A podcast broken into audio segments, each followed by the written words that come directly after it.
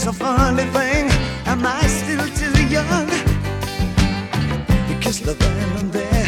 She took his ring, took his babies. It took him minutes, took her nowhere. Heaven knows he'd have taken anything.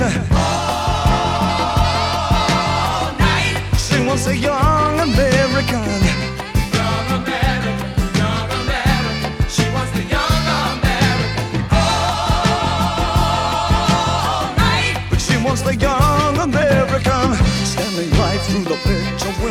She finds a slinky vagabond.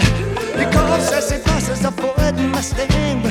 Heaven forbid she take anything, but the freak and his title for nothing. This is a step and cuts his hand, showing nothing. It swoops like the songs he cries. Where are all Papa's heroes gone? All night. She wants a young American.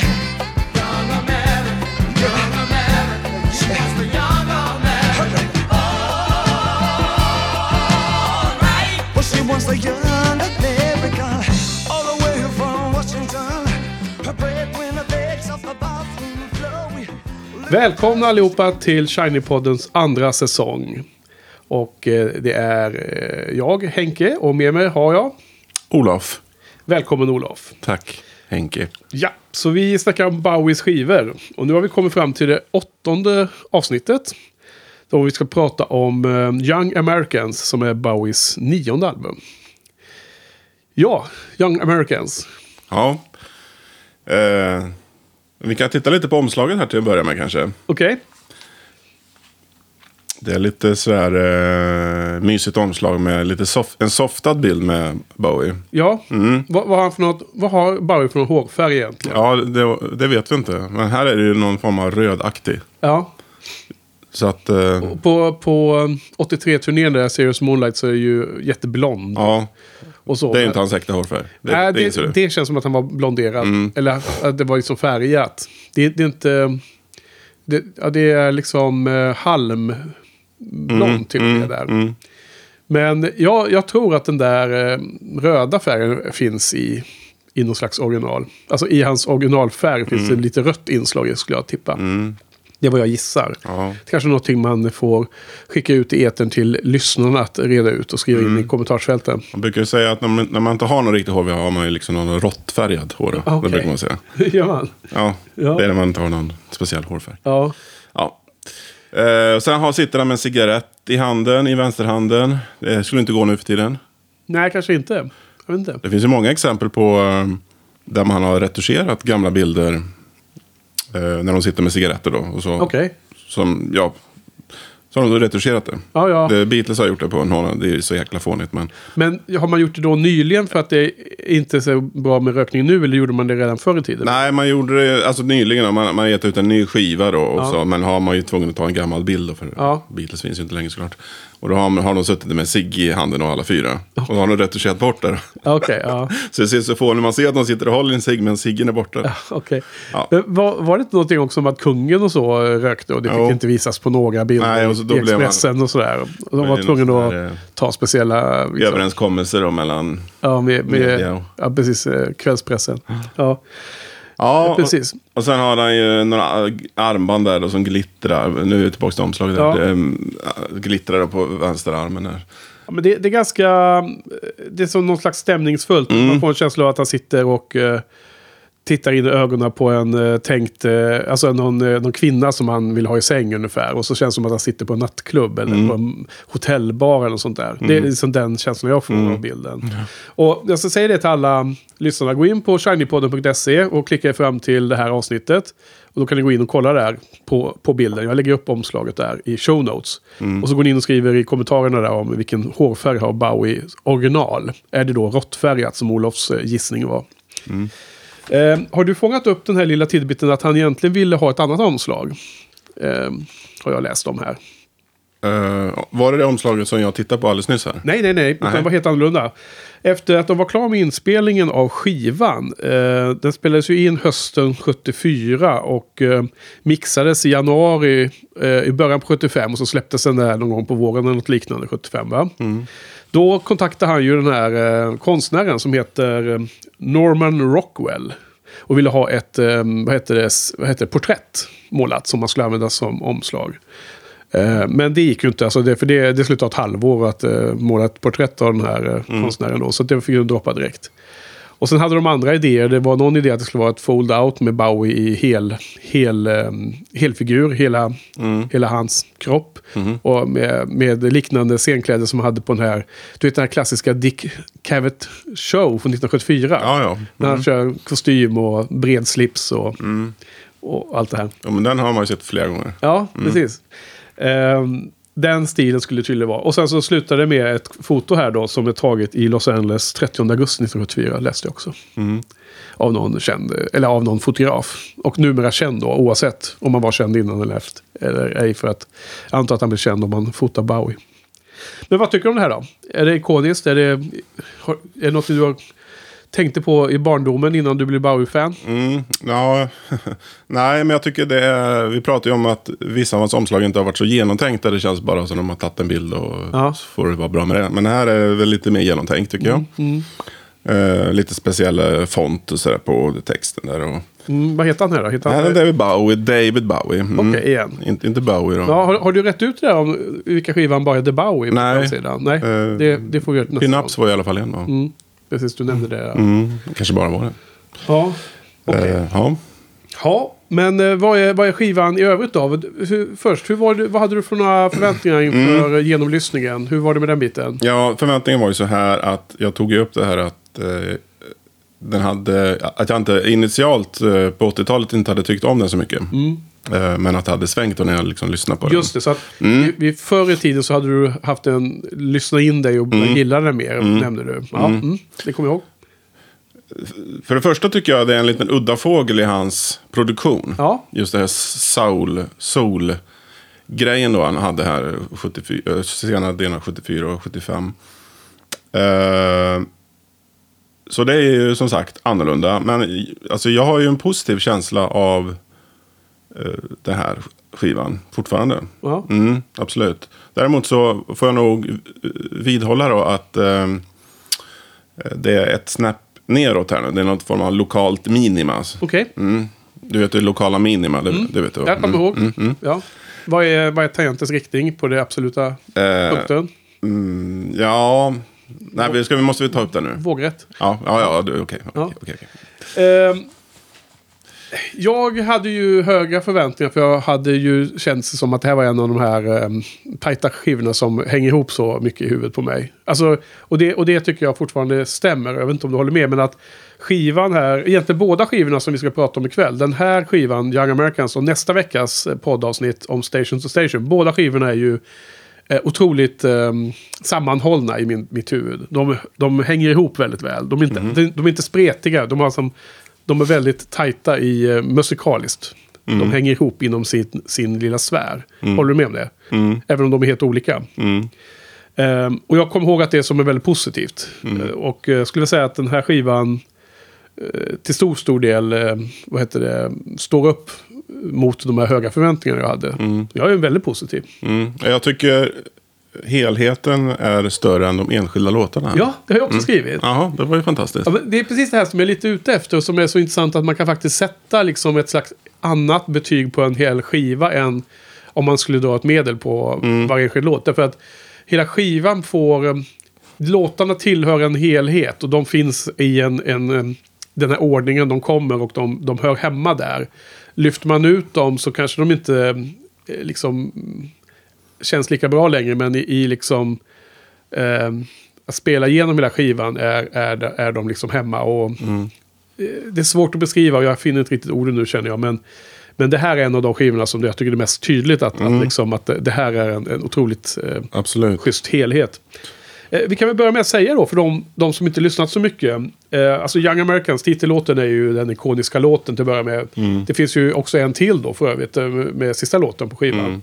Men eh, här har ju Bowie gått ifrån glamrock och eh, framtids, dystra framtidsversioner som i, i eh, Diamond Dogs med nittonhundraåttiofyra-tema och sådär till att göra en slags vit variant av soulpop. upp. Mm.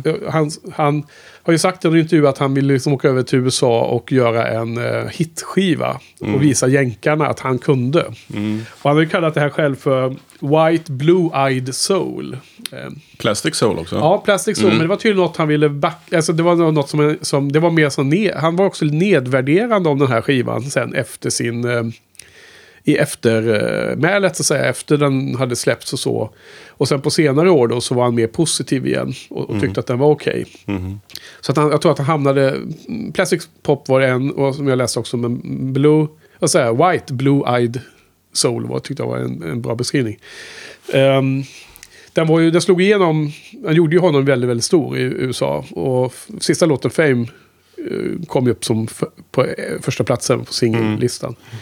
Kanske, ja, vi, vi får återkomma till Fame. Mm-hmm. Men, men så, så det är... Um, han, han, um, han satsar på en helt annan style.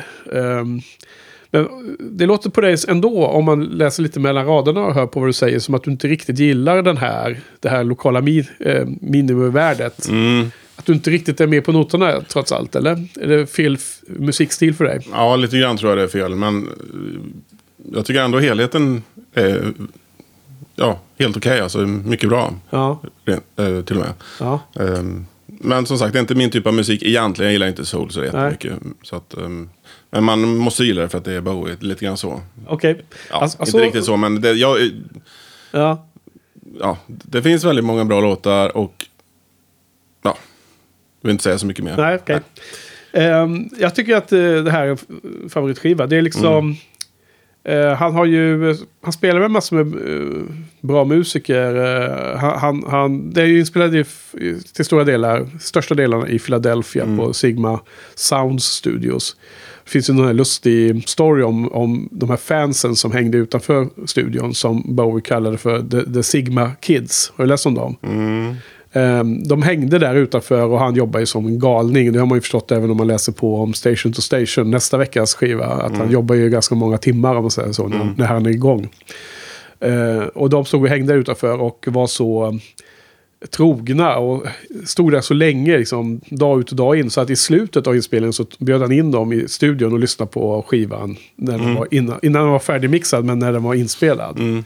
Så det var en kul liten... Um, Eh, tidbit. Och här i den här tjugohundrasju års eh, utgåva av skivan, där det också finns eh, en D V D med, där skivan är i fem punkt ett-mixning då, då mm. av Tony Visconti som är producent. Har de ju i den nya bokleten så är det lite bilder på de här gänget, mm. de här Sigma Kids. Så det var en kul grej. Eh, samma tema då. Jag undrar hur, hur han är generellt mot sina fans. Vissa artister, nej, vissa artister är ju liksom vill inte prata med sina fans och väldigt sådär surmulna. Ja. Så det är jobbigt när de ber om autografer och så. Jag, jag har inte riktigt fått uppfattningen hur Bowie är mot sina fans. Om, ja. Ja. Har du någon eh, teori om detta eller? Han pratar ganska mycket på, på scen senare konserterna. Ja. Ja, på tvåtusentalet så känns det som att han har landat i, i sin roll som mm. rockstjärna. Jag menar här på den här skivan Young Americans så... tycker att han sjunger ju om, om förhållandet mellan stjärna och mm. icke-stjärna flera gånger, på flera låtarna. Så, mm. så jag tror att det var problematiskt. Det, jag menar, jag har skrivit det här någonstans. Det är så mycket anteckningar så jag har tappat det. Men i låten Fame så skriver han mm. ibland, så har han beskrivit det i en intervju att det är som att han, man jobbar hela tiden och man, man vill bli berömd. Mm. How much you want to be known before you are.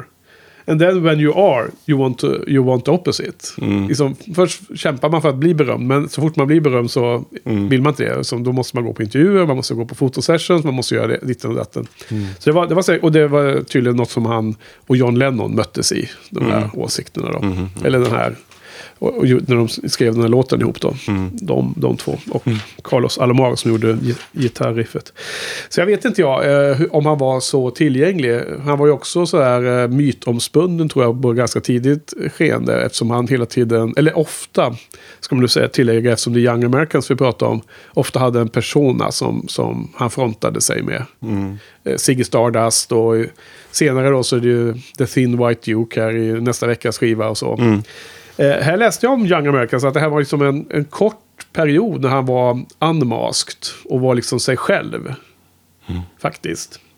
Um, mer authentic stod det. Och mm. eh, väldigt många av låttexterna då eh, är personliga på den här skivan då. Mer än normalt. Han har liksom eh, kommit med... Eh, han har kastat liksom masken och sen så laddar om och så tar han upp en ny sen. Mm. Mm. Ja, vad kan man säga mer då om den här skivan? Um, lustigt kommentar från... Jo, men du har ju nämnt Carlos Alomar flera gånger. Mm. Det är som gitarrist. Um, är han från Puerto Rico? Kan det stämma? Puerto Rico. Mm. Ja, kanske. Uh, och spelar med, med Bowie lång tid senare, va? Ja. Alltså typ trettio år, eller vad handlar det om? Ja, alltså han höll på ända fram till nittonhundraåttiosju i alla fall med den Never Let Me Down-skivan. Sen är det väl en paus, va? Ja. Så det är nog bara uh, vissa ströinhopp, tror jag. Okej. Okay. Så att, uh, jag okay. tror det är så faktiskt. Att, uh... var det inte du, funder- eller kom ihåg fel om han var med i den här dokumentären Five Years om de sista mm. åren som Bowie... Mm. Var, han inte häng, var han inte med i sammanhanget då också? Eller är det jag som kommer ihåg ett fel?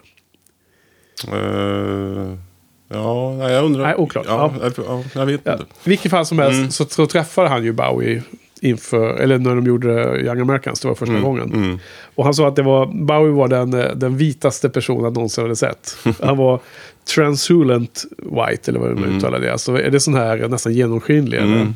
man, man tänker sig ibland vissa brittiska, ja, Bowie är ju brittisk, men om man, du vet, i Storbritannien finns vissa som, är, som har ljust rött hår och så, men man, huden är nästan genomskinlig. Man mm. tänker att om, är de ute i solen mer än fem minuter så kommer de bli väldigt mm. brända. Um, Ja.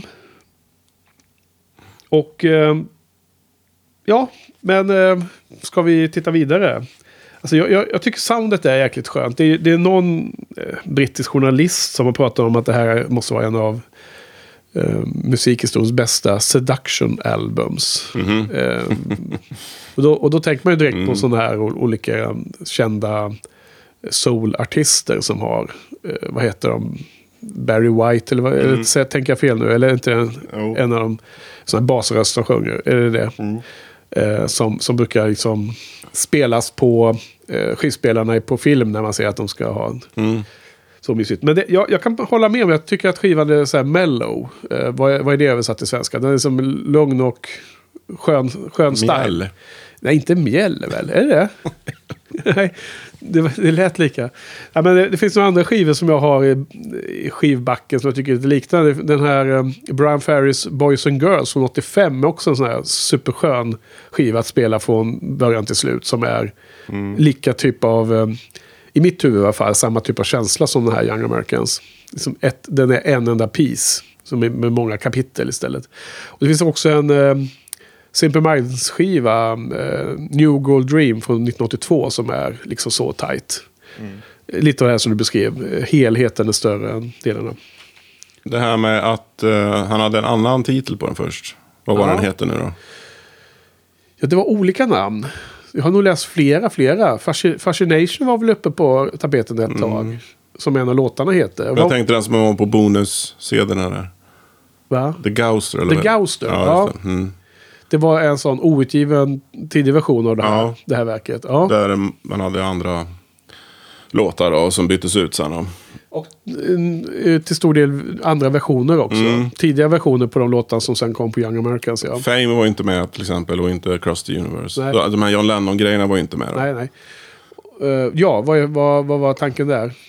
Var de frågan? Nej, det var bara nej, nej, det. Då, ja, det finns måste en, vi säga det i alla fall. Absolut, det mm. finns den, den skivan. Och den har ju släppts... Uh, i den här boxen. Uh, Who Can I Be Now heter väl boxen, va? Eller? Mm. Ja. Och den kom ju förra året. Mm. Uh, och det är typ elva tolv C D-skivor. Och det är från eran sjuttiofyra till sjuttiosex. Så det är live-grejer och det är de här Station to Station och Young Americans och lite fler skivor. Ja. Och där är ju The Gouster utgivet så här, mm. för första gången. Så. Som inte, inte pirat. Nej, precis. Uh, men de, den har inte jag lyssnat in med så mycket på. Men du, du har hört en del på den, eller? Mm, jag har lyssnat på den några gånger. Och klart, den, de här låtarna som byttes ut då. Um, It's Gonna Be Me. Ja. Och uh, Who Can I Be Now. Ja. De byttes ju mot Across the Universe och och Fame. Ja. Och Fame, alltså som du sa, Fame var ju en superhit. Så att... Ja, men ska vi bara för lyssnarnas skull eh, rekapitulera lite. Historiken är att de har gjort klart skivan och Tony Visconti tog, och då var det slutet på nittonhundrasjuttiofyra. Det här är mm. höst, mm. hösten då då. Spelar man, gjorde man klart den i Philadelphia, det är Sigma Sounds Studios och allt det där. Och så åkte Tony Visconti till London för att mixa låten, eller så här, skivan. Och då var Bowie i New York, och det här är liksom typ vintern sjuttiofyra sjuttiofem, och träffade då på Lennon. Mm. Och ja, men vi ska göra musik ihop. Och han ringde in ett nytt gäng, så det är helt nya musiker. Även Carlos Alomar är med. Mm. Men, men i övrigt eh, är det nog nya. Och då gör de... Först spelar de in Across the Universe, Beatles-låten från Let It Be. Och sen så skriver de ihop i studion, tydligen mer eller mindre, om jag förstår det rätt. Mm. Eh, Fame då. Mm. Och de kör en annan låt som de scrappar, som inte blir bra. Och då helt plötsligt så... Och så var det då en, en producent som heter Harry Measlin som, som har en, ägde en studio i New York som gjorde den här inspelningen åt dem. Och då, då så tog de ju med det på skivan. Mm. Hade, bestämde väl Bowie. Mm. Tydligen var ju Tony Visconti väldigt störd över att det här skedde. Mm. För han, han hade gärna velat vara med då när Lennon var, var med. Mm. Så han var väl liksom bitter över det, fast ja, det blev väl bra tyckte han ändå. Då, mm. och, och då bytte man alltså ut två... planerade låtar, för det är ju åtta låtar på, på albumet, fyra mm. på varje sida. Mm. Och så då tog man de här eh, två nya låtarna som du sa och kastade man bara ut några. Va, va, vad tycker man om det då? Um, alltså jag tycker ju att uh, Who Can I Be Now, den låten som de kastade ut, är ju väldigt bra. Ja. Uh, och, och jag vet att du tycker It's Gonna Be Me. Nej, nej jag tycker Who Can I Be Now är ännu bättre. Ja, okej. Okay. Ja, för den är riktigt bra. Så ja, att, jag tycker uh, båda är svinbra. Ja, så att jag tycker ju att om man, om man har de här fyra låtarna då i, i, liksom, i en pott då, då tycker jag man skulle ju istället ha valt Who Can I Be Now och Fame. Ja.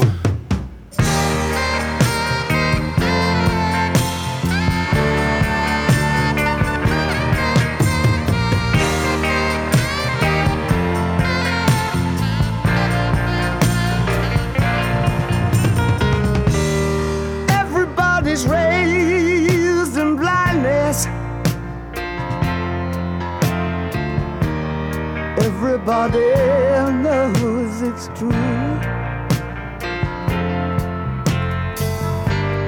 Everybody feels that every day is real. Anybody's point of view, nobody can break their bondage. Everyone can feel their chains, but even in my night I knew you found your sign, and nothing would be quite the same. Please help me.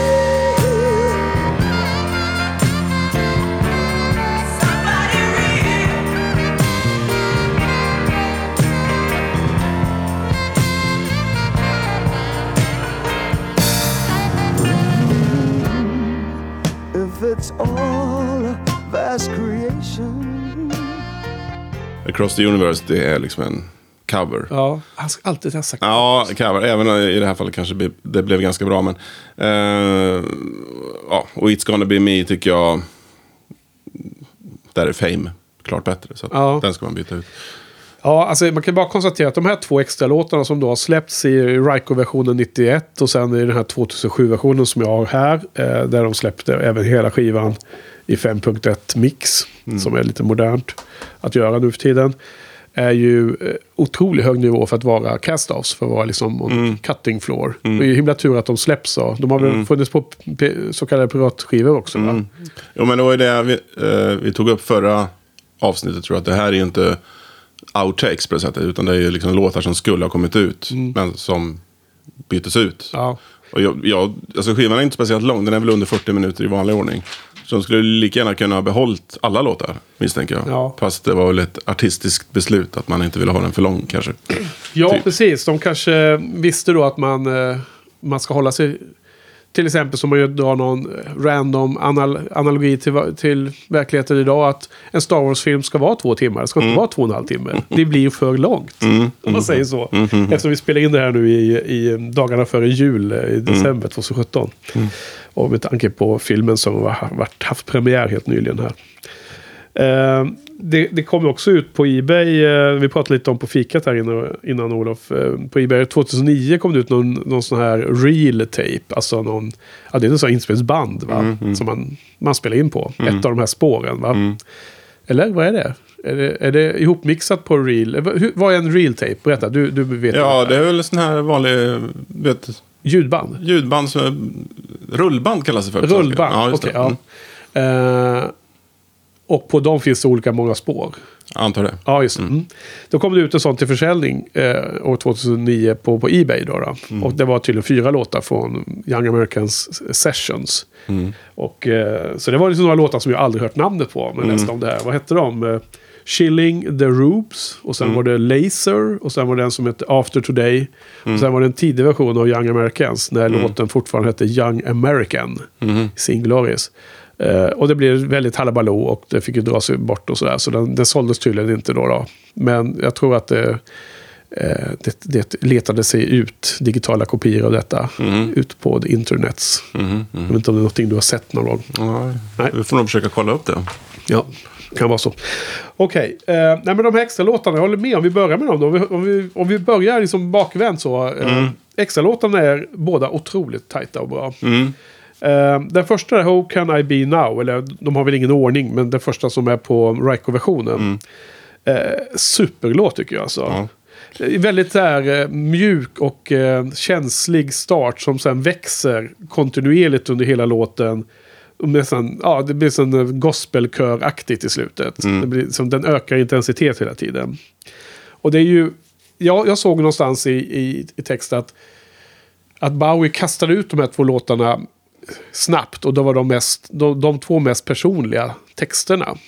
Mm. För jag tror att han redan också, också om man läser hans liksom, mer negativa ord om hela skivan efter, ganska kort efter, var att han liksom, det var som att han hade blottat sig för mycket, kändes det som, om jag lägger ihop ett och ett här liksom, man läser olika snippets från olika intervjuer och sånt, att, mm.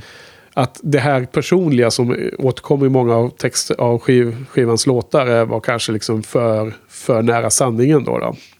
Så yeah. kastar han sig direkt in i The Thin White Duke istället. Mm. Men eh, den låten tycker jag är ännu bättre. Och sen It's Gonna Be Me då.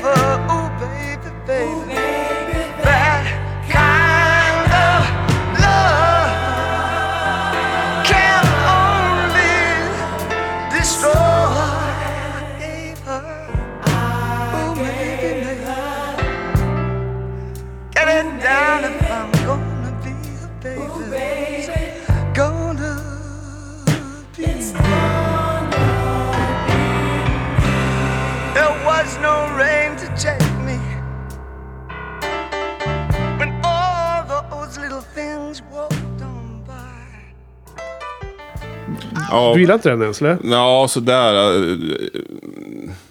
Den är klart sämre än Who Can I Be Now. Så att... Ja.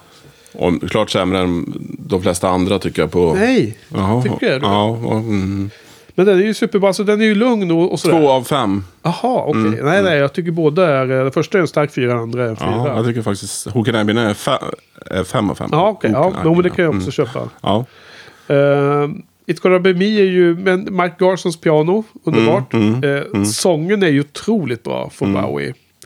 Lugn låt. Det handlar om en... Uh, lament över en eh, så här tortured serial seducer som liksom är eh, tänker över alla sina eh, conquests och hur han hur hur, hur tomt det liksom känns efteråt. Det blev inget bra liksom med alla mm. kvinnor som har lagts under sig. Mm. Glöm vad du säger. Eh, nej, men jag tycker de båda är väldigt bra. Sen fanns det ju en lustig version med strings här då på den mm. tjugohundrasju-versionen. Det var ju inte en jätteskillnad, eller? Ja, man får lyssna hörlurar. Okej, okay. Men de tycker jag är bra. Mm. Mm. Eh, Young Americans har vi ju eh, antagligen, har antagligen klipparen lagt in i inledningen av avsnittet, får vi hoppas mm. att det blir så. Mm. Och eh, jag tycker den är eh, ofantligt bra och otroligt härlig sång och eh, en av mina favoritlåtar från Bowie. Mm. Vad tycker du om Young Americans? Uh, ja, helt okej. Okay. Tre av fem skulle jag säga. Ja. Inte så superfantastisk för mig. Galet. Ja. Alltså, nej, men det här är ju typ skivans bästa låt, tycker aha, jag. Aha. Det är ganska, ja, det är, ganska klart. Ja. Uh, den är väl den är näst mest kända på skivan i alla fall. Fame är väl kändast. Ja, det kanske den är, helt enkelt. Ja. Ja. Nej, men det här är väl en klassisk Bowie-låt i och ja. för sig. Men, uh, ja. men är det att du är inte på den? Eller? Ja, lite grann. Men den triggar inte igång med sig jättebra. Mm. Nej. Uh, nej, men vi, vi får veta. Har du hört uh, Beatles-kopplingen i den? Ja, det måste nej, jag nej. nej. Det är en line från A Day in the Life med. Okej. Okay. I heard the news today, a boy. Ah, okej. Okay. Ja, just det.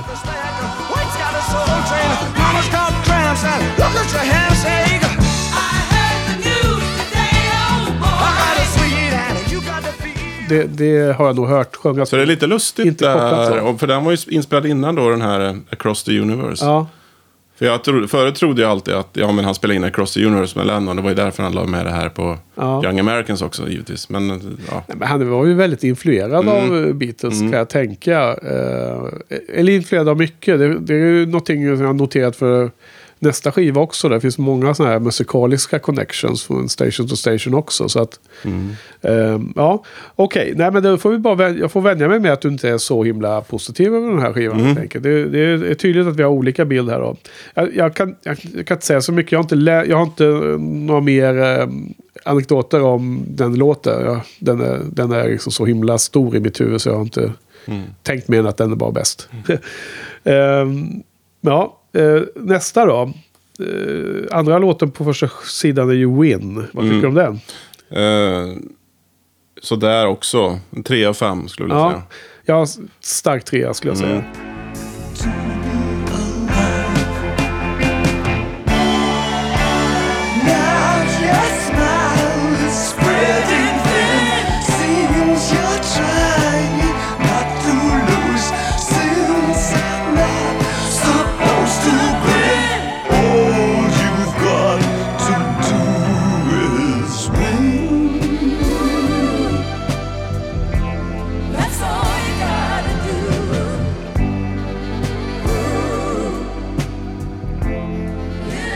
En skön låt och så. Lite konstig text. Det tydligen handlar den om att Bowie tycker att folk skulle inte ligga på, på soffan och slöa. Man ska ju jobba hårdare.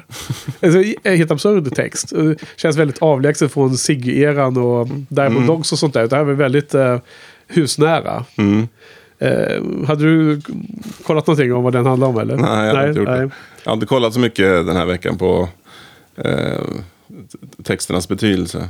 Nej, alltså jag, jag tycker nästan det att vi ska inte, vi ska inte överdriva det att försöka hitta analyser av alla texter. Nej. Om vi inte liksom gör det naturligt, för att har man inte så att säga levt med texterna och analyserat dem i huvudet tidigare så, mm. så blir det kanske liksom lite krystat. Så vi, jag tycker det har varit vi, naturligt och just på till exempel Diamond Dogs som var temaskiva. Ja, den, och, den var ju såklart. Och, och även Sigge och men vi, vi dyker väl ner i texterna. Ja. Inte så att vi lämnar det helt och hållet, men kanske inte varenda låt behöver analyseras. Det får bli lagom, ja, mycket. Ja. Ja. Eh, tredje låten är i alla fall Fa- Fascination. Mm, det är en väldigt, väldigt bra låt. Otroligt bra låt, ja. Fem av fem. Ja. Bäst på skivan. Okej. Okay. Ja. Nice. Ja.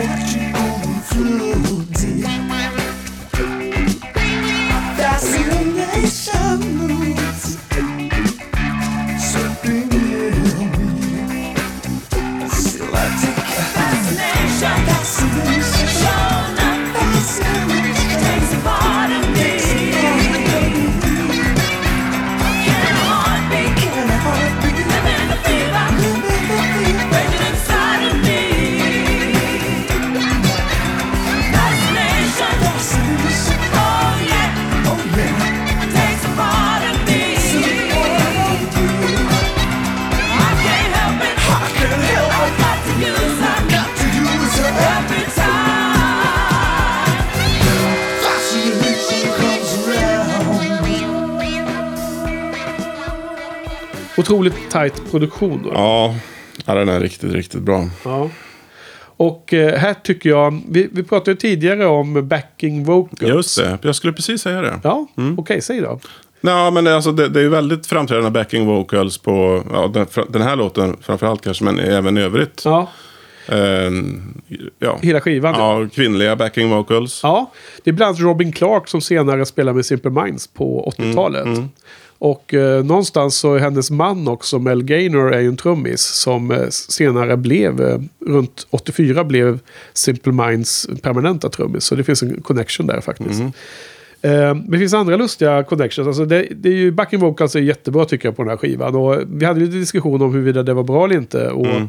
uppenbarligen när man, alltså om man tänker sig en Ziggy-skiva där, där det är så, där han är, är liksom...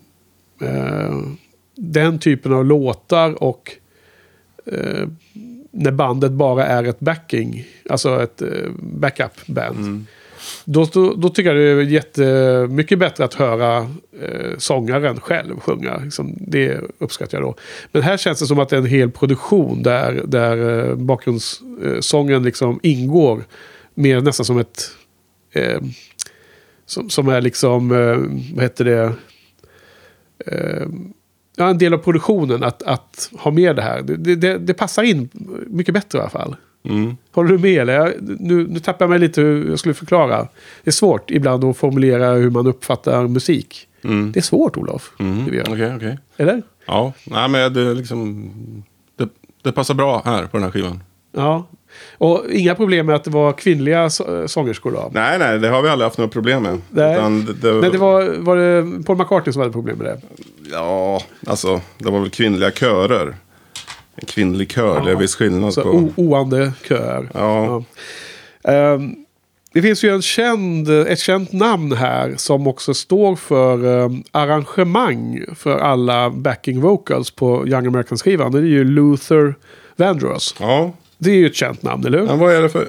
Han är väldigt känd, men vad är han känd för?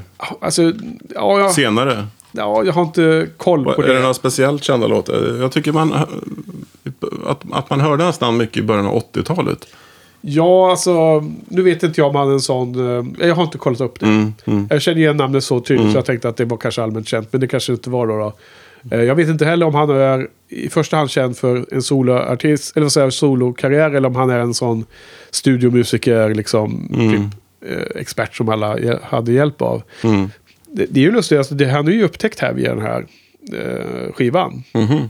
Han var ju klasskompis med Carlos Alomar.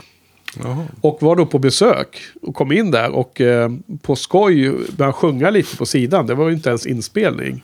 Och Bowie hörde honom sjunga och sa ah, du ska vara med och sjunga på den här skivan. Och, och då blev han bara indragen sådär, i, i den här skivinspelningen. Och det var då hans drömmar om att ja, det var han såg vägen framåt och kunde hålla på med musik. Så att det mm. skapades där, där och då. Liksom. Ja.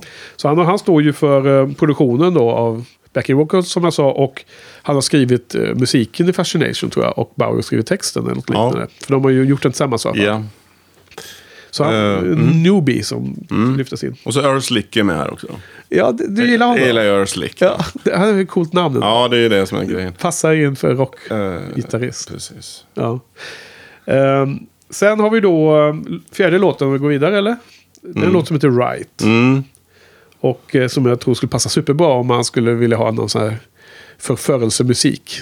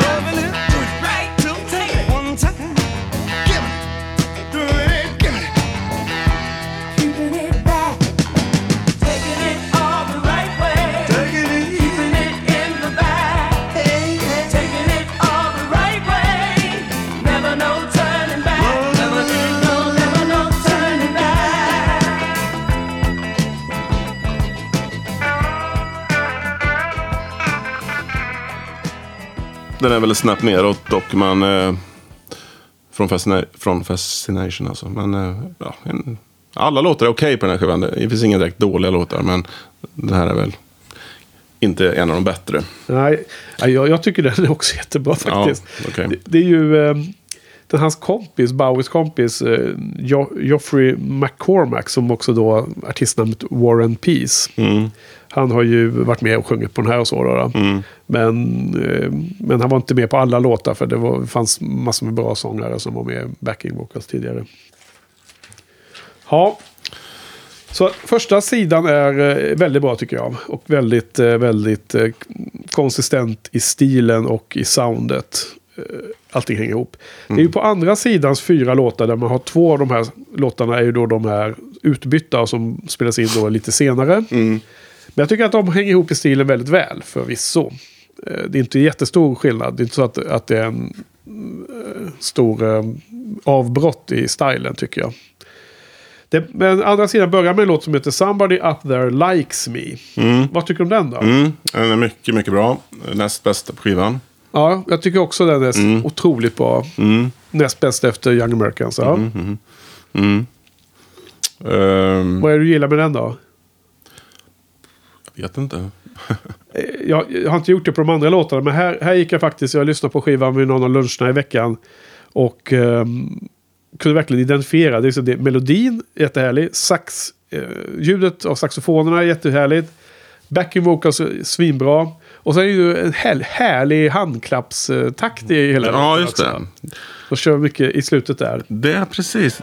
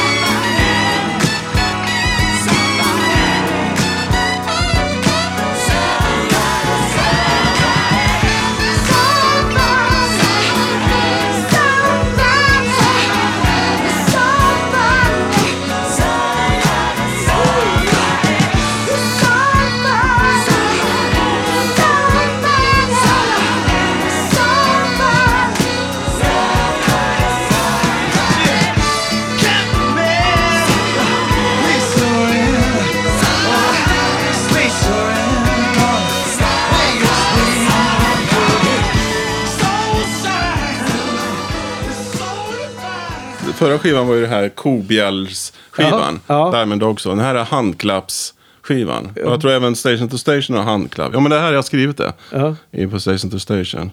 Det, det, det kom ju redan här då. då. Ja.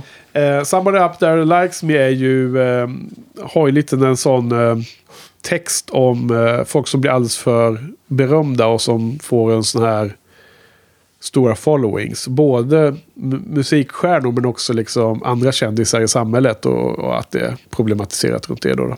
Mm. Eh, det stod någonting och, och det är oklart om det var en fri tolkning eller om det är etablerat att det var så, men att det var liksom någon form av politiker runt sjuttiotalet som, som Bowie var liksom rädd skulle bli för, för stor. Alltså det fanns någon jämförelse med att en ny Hitler är på väg och sådär. Mm. Så. Så låtens eh, melodi och eh, framförande får en inte att tänka på sådana grava, gravallvarliga ting, men det, det var det jag läste om den här låten i alla fall. Mm. Och sen kommer låt två på andra sidan som heter Across the Universe. Mm. Så berätta mer, vad är det här för någon låt då? Ja, det är ju den här skivans cover. Mm. Alltid en cover med nästan. Eh, skriven av Lennon och McCartney. Eh, eller egentligen Lennon då. Ja. Eh, framförallt. Spelades in av Beatles nittonhundrasextioåtta.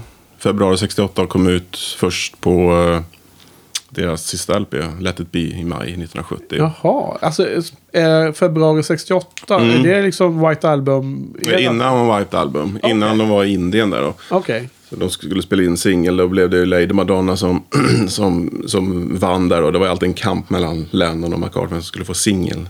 Lady Madonna är ju McCartney då, det var för, för övrigt eh, Beatles svagaste singel kanske. Lady eh, Madonna? Ja, okay. Och det, det finns en där populär myt då. Ja. Beatles myt att Lennon hävde ju att eh, han, han var inte nöjd med Across the Universe. Det var väl därför den inte släpptes då, ja. Förrän efter två år. Och han hävde ju då att Paul McCartney hade ju liksom saboterat inspelningen då. Jaha. Det var liksom teorin då. Rent fysiskt på själva ja, på något vis. Bandet? Eller, nej, inte så, men utan alltså, ah, inte okay. Han hade pajat eh, den kreativa processen. Ja, på något vis då. Ja, okay. Jag tror inte alls på det där. Jag, jag tror inte det finns några övriga sådana exempel överhuvudtaget. Utan på McCartney är oftast, det är väl ganska uppenbart överlag med Beatles att de alltid sett till Beatles bästa, även eh, liksom när de, de har fått ge vika själva då, ja. Alltså Lennon och McCartney framförallt då, som har tävlat med varandra, men, men det har alltid varit Beatles bästa i, i bakgrunden tror jag, så ja. Jag tycker det, det där kan inte stämma. Nej. Det låter väldigt konstigt. Jag är inte alls lika påläst på dem som mm, du då. Nej. Såklart, men eh, eh, på andra sidan så är det ju ändå ett, två år innan eh, kvar tills de bryter upp, så att det kan ju inte mm. vara helt omöjligt heller att det finns sådana där mm. illvilliga. Eh, jag har ju alltid trott att Paul McCartney gick ner mitt i natten och spelade in alla trummorna igen. Du säger mm. att det inte var så. Nej, nej. På Vita albumet, ja. så att, så att eh, han inte var nöjd med Ringos trummande. Men det är en bra anekdot också. Nästan lika bra som Angie. Ja. Ja. Eh, eh, vad, vad, vad, vad tycker du om Beatles version av Across the Universe? Mm. På, det, och, det var och, en av de här låtarna som Phil Spector då la sin hand på och la på kvinnliga körer och mycket stråkar. Mm. Nej, jag tycker den låten är en ja, väldigt bra Beatles-låt. Både versionen från nittonhundrasextioåtta och versionen med stråkar. Okej. Okay. En mäktig mm. låt sådär, tycker jag. Mm. Ja.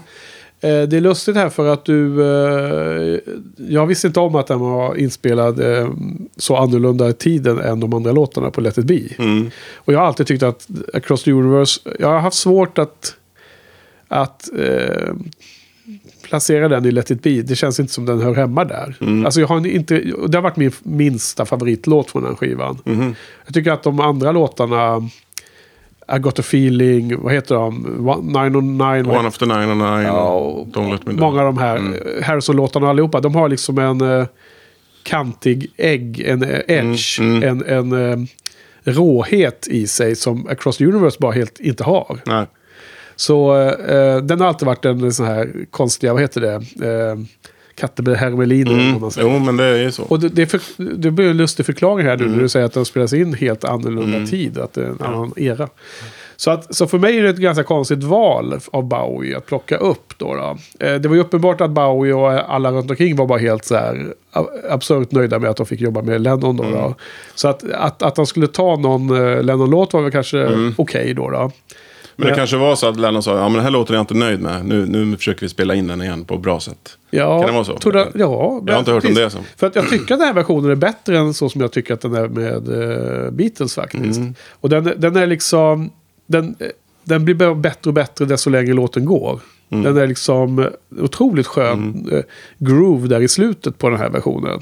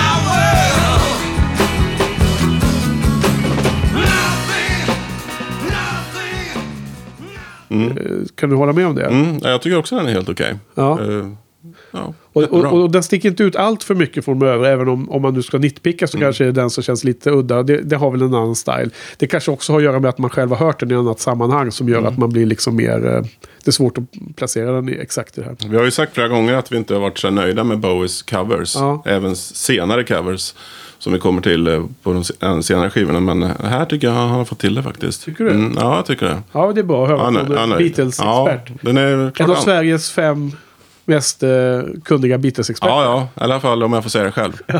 Eller om jag får säga det. Ja. Det är ännu bättre. Ja, härligt, härligt. Ja, nej, men det, jag tycker det är intressant. Mm. Men jag kan också hålla med om att... Eh, efterhand då, om man tänker på de extra låterna som vi redan pratat om, när man mm. bytt ut då, så kanske jag inte håller med om att Across the Universe slår ut dem, de två. Nej. Nej. Det håller jag med om, som mm. du sa också ja, i början. Ja. Ja. Sen då, tredje låten som är på andra sidan heter ju Can You Hear Me? Mm. Jättebra. Ja. Den blir också bättre och bättre under hela in, hela lyssningen. Liksom, mm. under låten. Många mm. låtarna växer liksom. Mm. Uh, här är ju en ganska intressant uh, anekdot runt det här. Den här spelas in redan under uh, Diamond Dogs-sessionen. Visste mm. du det? Tror jag läste det. Mm. Ja.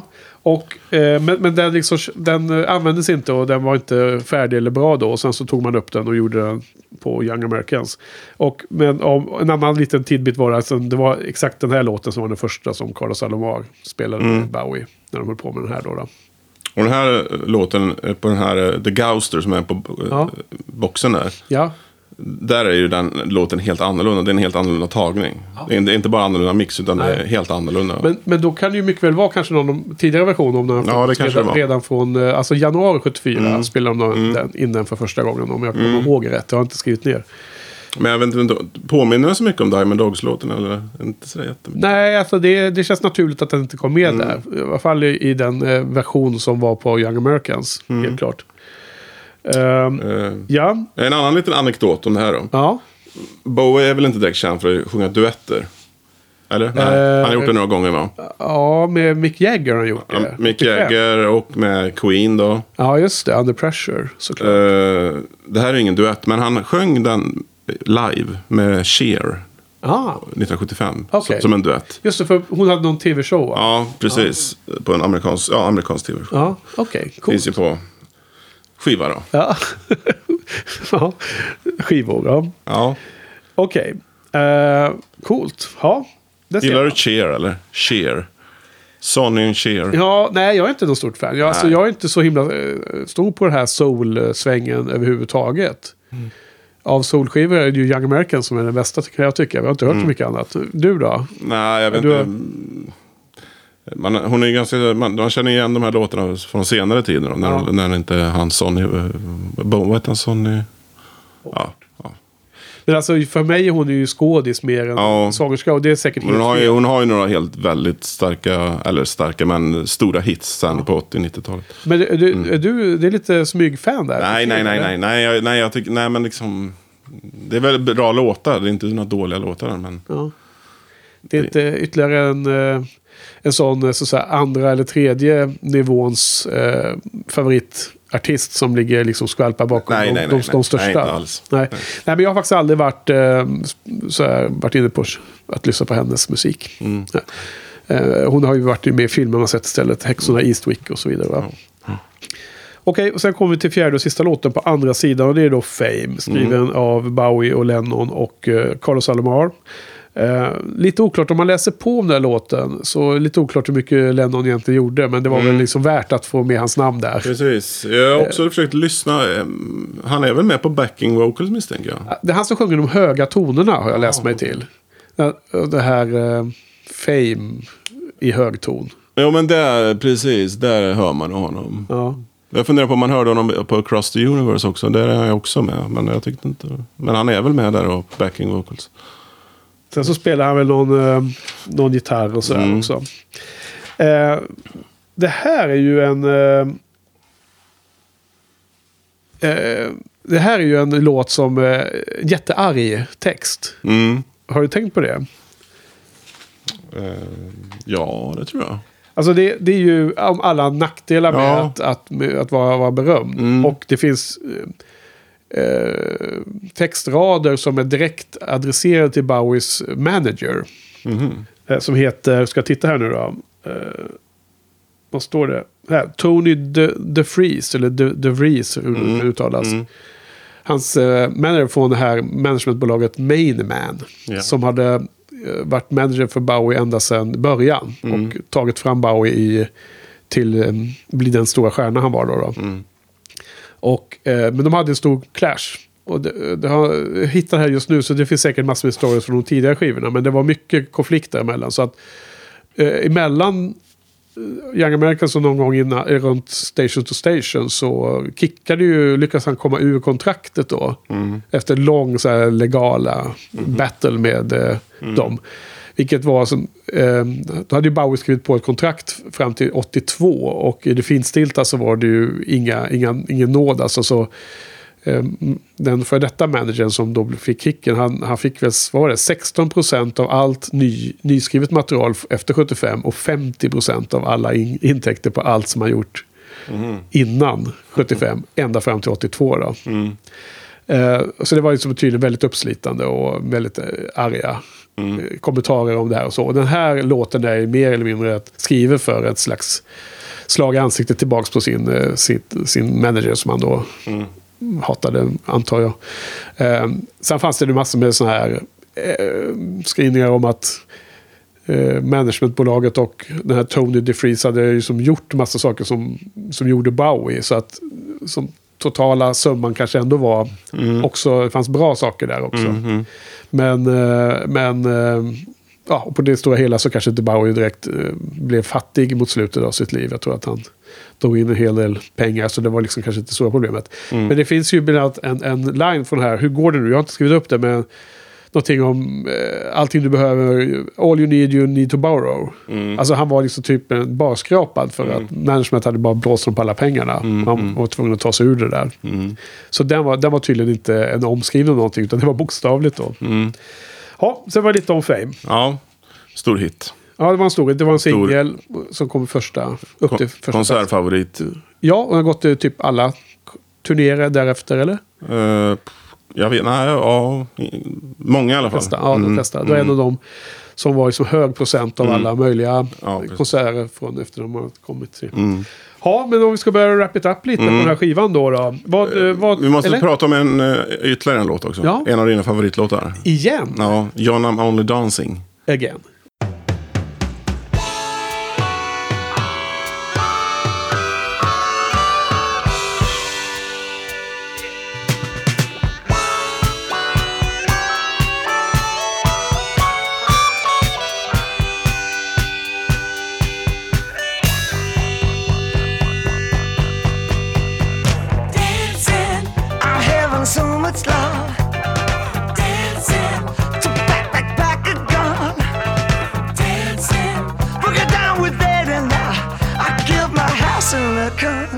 If you'd slap the stone, but don't care. Music, I'm dancing in my street.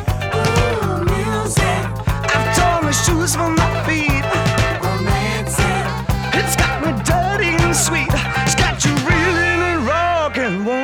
let me slam the thing and all in.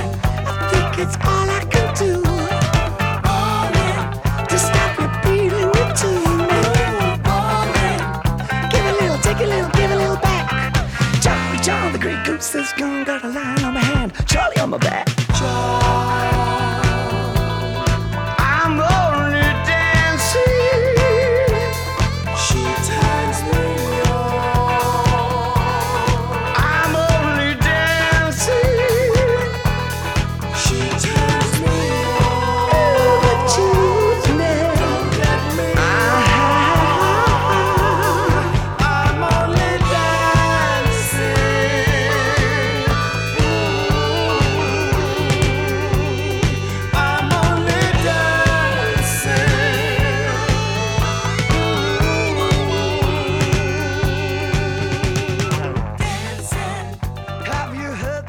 Again, ja. Ja. Det är en helt annan version nu. Ja, vad är det för någon skillnad här nu? Det, alltså, när, när kom den första gången? När, när uh, sjuttiotre upp? Tror jag, eller sjuttiotvå kanske. Okay. sjuttio, ja, tillsammans runt Ziggy eller Aladdin Sane eller ja. Och då var det ja.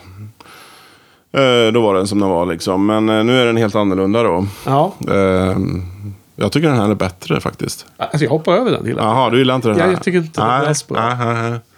Så är den bra här? Alltså, ska ja, jag tycker den är bra. Sen började jag fundera på vilken... För, för den var ju med sen på den här första Greatest Hits-skivan han hade som kom sjuttio, ja, sjuttiosex kanske.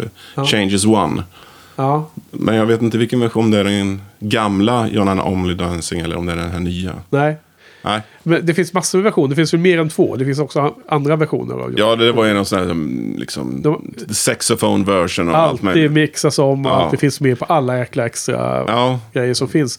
Så jag har liksom tröttnat på den ganska mycket. Mm. Men det här kanske är en bra... Den, den kanske har hittat hem i soul-sättningen, mm. eller? Ja, jag gillar den. Ja. Uh, uh, ja. På tal om bästa av skivor, något tidigare avsnitt så nämnde vi att det fanns en K-Tel best of version. Mm, det var mm. väl när vi pratade om Diamond Dogs tror jag. Mm. Extra, extra serien där med mm. vissa låtar. Då kollade jag upp det. Det visade sig att K-Tel var ju produktionsbolaget. Det var inte alls någon, någon kedja, vad heter det, affärskedja eller sånt där. Utan nej. Det var själva aha. skivbolaget som heter K-Tel som okay. släppte en best of. Som heter Best of Bowie. Yeah. Som är den, den bild i mitten och så är det massor med bilder på sidan som ja, just det. Polaroidbilder mm, mm, mm, små, små mm. foton. Yeah. Och den skivan tror jag till och med att jag har haft. Och det är oh, som en best av. Också. Det är en best av skiva. Mm. Och där var den eh, någon version av min från mm. eh, typ Diamond Dogs eller nitton åttiofyra vilken det nu var som, eller Rebel Rebel eller vilken mm. det var som det var det här K-Tel version. Mm. Så att, så att så har vi rätt ut det då då. Det var ju någon eh, ska vi se. Ja men det måste ju varit på den här boxen. Can you hear me now? Det var en massa såna här single edits. Ja. Både från Station to Station och ja, i den här stora boxen och, och grejen med single är det att de är oftast kortare, eller det är alltid kortare såklart ja. Men även om man tar bort typ såna här tysta partier i början av låten och man kommer direkt in liksom, det ska vara en singel mm. Men det är lustigt att om man läser på det så visar det att det finns massa olika versioner också av singlarna där ibland så är de alltså egna eh, egna mer än bara förkortade albumversioner mm. Och det har jag inte ens orkat sätta mig in i alla de där snåren. Jag menar, Station to Station är ju alla låtarna på singel, mm. till exempel. Nästa veckas. Mm. På tal om nästa vecka och, och då därmed förra veckan, om man säger så, Olof, så har vi helt glömt att säga såna här eh, egna rättningar. Mm. För, det, för jag måste, jag, jag kastar in det nu, har vi tid? Mm. Mm. Förra, förra avsnittet tror jag det var när vi pratade om... Eh, Ja, vad pratar vi om? Diamond Dogs. Mm. Eh, och temaskivan jag jämförde med Dark Side of the Moon och mm. var lite förvirrad om hur många veckor den legat på första platsen på, mm. på eller jag säger, inte på första platsen utan på U S Billboard Top two hundred. Mm. Och det var då eh, nu ska vi försöka reda ut det här. Den låg ju mellan sjuttiotre när den släpptes till åttioåtta mm. varje vecka. Och det var sjuhundratrettiosex veckor. Jag sa, mycket, jag sa åttahundra någonting mm. i, i förra veckan. Sen så ramlade nu och sen kom det in igen fem veckor till. Så det var sjuhundrafyrtioett som var den, den, den siffran som gällde då till för nyligen. Mm. För sen hade de någon viss regel att de gamla skivor som ansågs som var back catalog, de räknades inte in i, i, i, i topplistan. Men från och med tvåtusen någon, någon gång, om det var mitten på tvåtusentalet eller tjugohundra, tjugohundrasex eller något annat, då ändrade man på reglerna, så då tog man med även gamla skivor som släppt mycket tidigare. Och då är det så att den där säljer ju nu fortfarande. Mm. Tydligen så är det, jag såg någonstans, och alla de här siffrorna får man ju ta med en nypa salt, men så, så nu kan man hitta olika siffror, för att han har liksom varit med nu på topp tvåhundra försäljningslistan på Billboard i U S A många, många fler veckor. Så att åttahundraåttionio stämmer också, och niohundrafyrtio någon sån här sätt. Och jag har mm. sett någon siffra som att det skulle vara långt, långt över tusen veckor. Mm. Eh, därför att eh, någonstans såg jag att den sålde ungefär mellan åtta och tio tusen ex per vecka i U S A. Och det räcker mm. för att komma in på topp tvåhundra. Fortfarande alltså? Ja. Mm. Och det är på C D-versionen. Mm. Så att mm. det visar sig att det fanns inte någon jätteenkel siffra som var den, den enda rätta. Men, mm. men däremot så veckor i rad tror jag var sjuhundratrettiosex, om jag nu mm. eh, ska lita på de eh, sajter som jag har gjort lite noggrannare undersökning. För när jag satt och gjorde show notes från förra veckan, då eh, ville jag lägga upp den referensen, och då hittade jag helt plötsligt massor med nya siffror och tänkte, oj då, vad har jag sagt? Mm. Eh, men då kan man ju kolla på show notes, och så kan man klicka på dem och så kan man läsa mm. på det då. Mm. Så det ja, var lite intressant. Lite intressant. Ja, nej, det kanske inte var så intressant. Mm. Men det var i alla fall, då har vi täckt in det. Mm. Okej okay då, men wrap it up på Young Americans. Vad tycker du om skivan och vad har du för betyg på den? Mm. Uh, helheten är mycket bra. Uh, helheten bättre än de enskilda låtarna, som jag sagt. Ja. Mitt betyg blir en sjua ja. av tio. Okay. Mm. Spännande. Mm. Det är ungefär samma nivå som du gav till Hunky Dory, om jag mm. har rätt. Mm. Kan det stämma? Det kan stämma. Det stämmer också. Ja. Uh, ja, nej, jag, det, jag har faktiskt pendlat mellan två betyg, men, men jag tycker att den här är otroligt bra. Helheten, mm. uh, och jag gillar den bra mycket mer än vad du gör, tror jag. Mm. Uh, och jag tycker soundet är så himla härligt, och den är otroligt bra. Lyssna i hörlurar, mm. framförallt. Mm. Om man lyssnar på den i bakgrunden, det finns vissa skivor och vissa artister som funkar i bakgrunden med låg volym, men vissa album är, växer bra mycket mer om man hör dem väldigt, väldigt eh, tydligt i hörlurar och hög, hög volym. Liksom. Mm. Och det här tycker jag är en sån skiva som man mm. verkligen kommer in i atmosfären som skivan ger. Så jag, jag sätter nia på den här faktiskt. Oj då. Eh, jag hade gått och tänkt lite att det här kanske var min första tia. Mm. Jag tror att jag antydde lite det också förra mm. gången, att eh, det skulle vara spännande att se om den kunde nå ända upp i tio. Mm. Och eh, nu gjorde den inte det då. då. Eh, och sen kände jag direkt här att skillnaden mellan åtta och nio, det kommer vara liksom svårt att bedöma i efterhand, liksom de här, de här mm. vad heter det, nivåerna i betygsskalan är lite fly, flytande, men ja, jag sätter nio här, så den, mm. den har gått lite mellan åtta och nio under veckan, men ja. det blev en nio till slut. Ja, ja. Så där. Spännande. Vad heter det? Och så har vi ju nämnt lite om omslaget, och ja, är det något mer att säga eller? Nej. Nej, jag tror inte det. Vi har tömt ut allting som går att säga om den här skivan. Har du någonting att säga om live-framträdanden och sånt? Det är inte så många låtar som brukar vara live. Nej, va? Young Americans och Fame har jag varit med ofta. Ja. Det är typ dem. Ja. Och de andra låtarna har fått falla i, i glömska. Några av låtarna tror jag spelades live innan skivan kom. För att den här Diamond Dogs-turnén, den gick ju över i någon form av soul-turné. Okay. Och det tror jag några av mig. Under Young Americans var nog med, tror jag. Ja. Sen kanske även Somebody Up to Likes Me. Vad lustigt. Ja. Det, det har jag mm. nog inte hört några Nej. konserter från. Nej. På den eran. Det måste vara ganska få Precis. konserter. Mm. Ja. Jag kan, man kan ju säga också och, lite att han var ju tydligen... Han brukade koka in ganska hårt under den här skivan. Mm. Och han jobbade tydligen extremt sena, sena tider. Så han, han var liksom i studion och alla... Alla fick ju var, hänga på i det tempot. Mm. Och jobba igenom hela natten. Och folk låg och sov i studion för att liksom hämta sig lite. Och mm. Bowie bara jobbade på liksom. Mm. Och eh, jag bara säger nu, det är nästan lite som en teaser för nästa skiva. Mm. För att mm. där kan vi prata lite mer om den här grejen. Mm. Um, jag, i, jag tänkte bara på Dick Cavett shower som vi tittade på ja. ett tag sedan. Han ser ju inte ja, det har man sett några gånger. Ja, precis. Ja. Han ser ju inte riktigt frisk ut. Men jag tycker ofta han ser lite så här sjuklig ut, Bowie. Ja, det är en intervju från, te- från amerikansk tv eh, mm. från sjuttiofyra mm. och eh, Bowie är ju då sin egen persona där som mm. är unmasked mm. och eh, det var den första frågan liksom mm. från Dick Cavett om Just att han har, han är inte den här personen längre som Siggy eller något annat då, då. Och han ser extremt pressad ut direkt mm. när han får den frågan om han, om han är sig själv nu. Mm. Så ser han så jättenervös ut. Mm. Och så sitter han och snörvlar hela tiden. Mm. Och så har han lustigt nog en, en, en promenadkäpp med sig mm. inne på scenen. Han sitter och skrapar med den på golvet mm. hela tiden. Så han är ju stenhög i den här intervjun. Han har ju dragit några, liksom, mängd kokain där innan, jag är helt övertygad mm. om.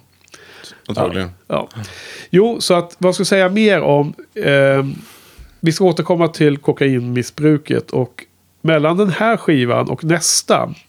Den här skivan eh, spelades in sjuttiofyra, kom ut tidigt sjuttiofem mm. och sen spelades nästa skiva in på hösten sjuttiofem och kom mm. ut t- tidigt sjuttiosex. Mm. Ett år senare allting. Och däremellan våren, eller rättare sagt sommaren sjuttiofem, så spelar ju Bowie in en film som heter The Man Who Fell to Earth. Mm. Så den kan vi prata om mm. under när vi prata om nästa skiva. Precis. Okay. Det, det satt jag precis och funderade på för några dagar sedan. Var, för han, tempot i hans arbetstempo gick ner, kändes det som, om man ser till vad jag kände till. Men då, ja. då förklaras det lite grann vad han höll på ja, att spela in en film. Han gjorde då. ju den filmen. Mm. Det, det var ju inte jättelång produktion. Själva inspelningsfasen mm. var ju kort, och sen så gjorde man ju allt post-production av mm. den brittiska regissören och allt det där. Niklas Roeg, Roeg eller vad det uttalas. Och, och Bowie ville göra musiken till filmen, men det blev inte så i alla fall. Men han, så hade vi liksom tankarna på annat där då ett tag. Mm. Eh, så, så vi ska vi ska också fråga det sista. Vad hade du, kommer, vad hade du för några förväntningar på Station to Station inför veckans genomlyssningar mm. av, av den skivan? Uh, ska vi se vad jag ska säga om det här då. Mm, jag hade lite sådana medelförväntningar. Vissa låtar visste jag att det var riktigt superlåtar som jag tyckte, och vissa uh, var inte det då. Ja. Uh, inte så konstigt, men uh, så att uh, förväntningarna var lite medel sådär. Ja. Uh, faktiskt. Och uh, om du jämför med förväntningar på Young Americans, vilken av dessa två skivorna tyckte du bäst om förr i tiden, så att säga? Uh, hmm.